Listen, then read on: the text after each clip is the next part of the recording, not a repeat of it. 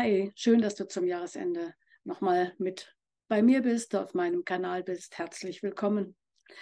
Ja, so ganz am vorletzten Tag des Jahres möchte ich einfach nochmal ein paar mutmachende Worte loswerden, weil wir von Weihnachten herkommen und ich wünsche mir eigentlich so sehr, dass du Weihnachten gut verbringen konntest, dass du so verbringen konntest, wie es für dich schön und richtig war, obgleich mir bewusst ist, dass es leider vielen ähm, eben nicht so gegangen ist. Das sind Menschen gewesen, die oder sind Menschen, die einen lieben Verwandten verloren haben. Das sind Menschen, die durch Krankheit gehen.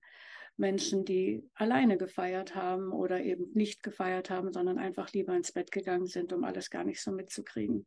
Und dennoch, auch wenn du zu diesen Menschen gehörst, ich möchte dir einfach Mut machen für das kommende Jahr. Ich möchte einfach Mut machen, dass das, was vielleicht in der Vergangenheit nicht so gelaufen ist, wie du es dir gewünscht hast oder wie es für dich auch gut gewesen wäre oder wie es auch Gott für dich geplant hat, ähm, dass du Mut fasst, dass es im Kommen der anders werden kann. Und ähm, das nehme ich auch diesmal wieder einfach aus dem Wort Gottes selber. Weißt du, wir haben an Weihnachten diesmal auch wieder ältere Lieder gesungen, Lieder, die ich aus meiner Kindheit her kannte. Und das hat mich sehr berührt und hat mir sehr, sehr gut gefallen, weil ich einfach die Texte mit ganz anderen Ohren gehört habe, als ich es früher als Kind gehört habe. Da hat man halt mitgetrellert. Aber jetzt hat mich der Text berührt, weil ich mir gedacht habe, ja, genau so ist es.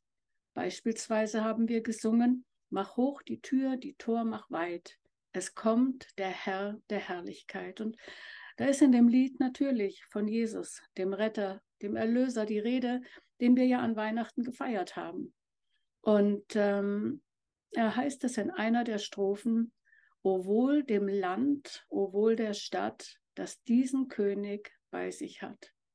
Und das ist das, was ich dir, was ich mir, was ich uns, unserem Land, aber auch weit darüber hinaus den Menschen wünsche.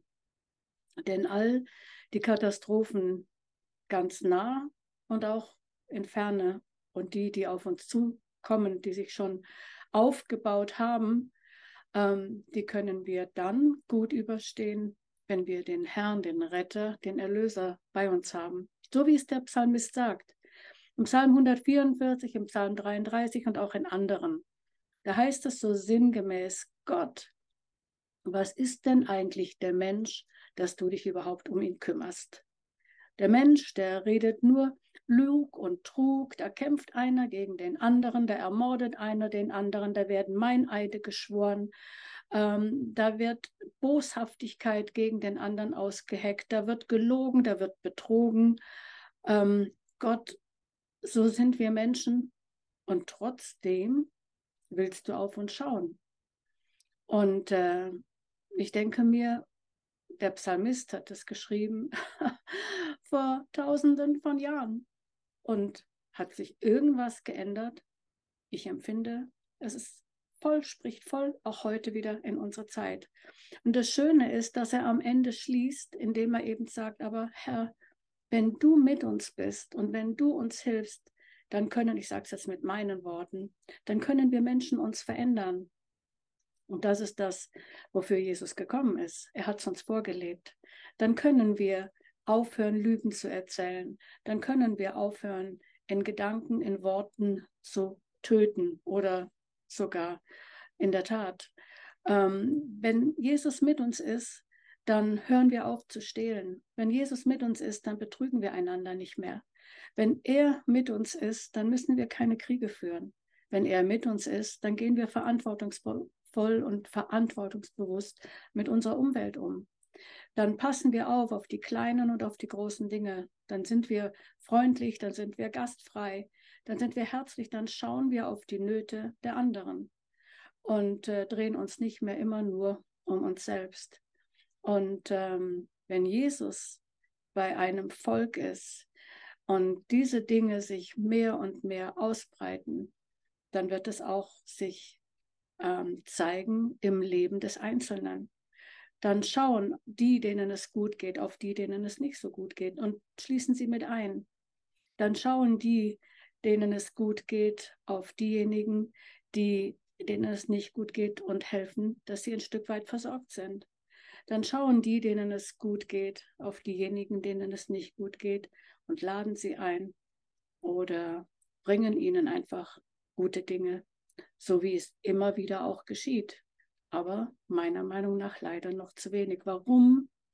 Weil unser Volk den Herrn der Herrlichkeit nicht bei sich hat. Das ist meine Wahrnehmung. Und meine Ermutigung ist, dass du ganz persönlich diese Begegnung ähm, suchst, du ganz persönlich den Herrn der Herrlichkeit in dein Leben einlädst und äh, dass diese Einladung noch von ganz vielen Menschen mehr und mehr angenommen wird. Ja, ich wünsche mir letztendlich, dass unser Volk aufwacht und erkennt, dass es den Herrn der Herrlichkeit braucht, dass es die Tore weit macht, die Herzenstüren aufmacht. Mach du deine Herzenstür auf. Fang du an und steck jemand anderen an oder nimm jemand anderen mit.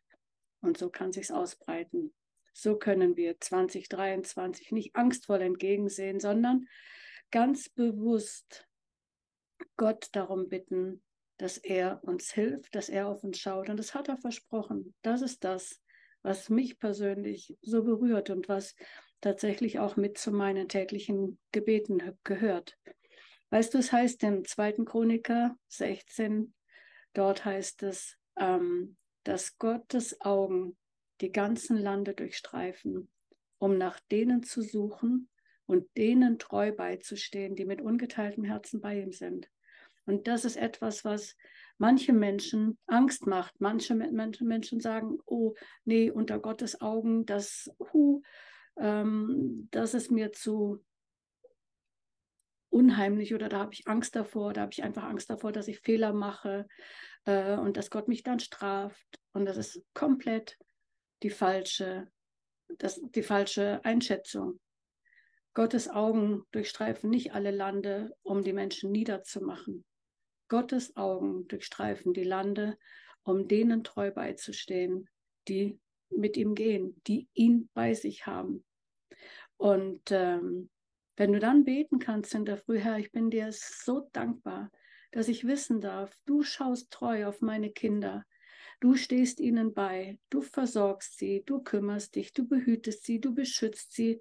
Wie bin ich froh, dass deine Augen die Lande durchstreifen und nach meinen Kindern schauen, auf meine Familie schauen, auf die Menschen, unsere Freunde schauen, auf die Menschen, die mit dir gehen, schauen, um ihnen treu beizustehen. Das ist für mich persönlich so eine Befreiung. Ich muss mich nicht sorgen, weil ich weiß, dass der Herr der Herrlichkeit, den ich bei mir habe, der bei, ja, der einfach das Wichtigste ist, dass er sich kümmert um all die Dinge in meinem Leben, die mir vielleicht Sorgen machen wollen, die mir Angst machen wollen. Und das ist das, was ich dir fürs 2023 wünsche, dass du den König bei dir hast, den Herr der Herrlichkeit und äh, dich nicht mehr sorgen musst, sondern ganz im Gegenteil, ihm die Dinge deines Lebens anvertrauen darfst, damit 2023 besser wird als 2022.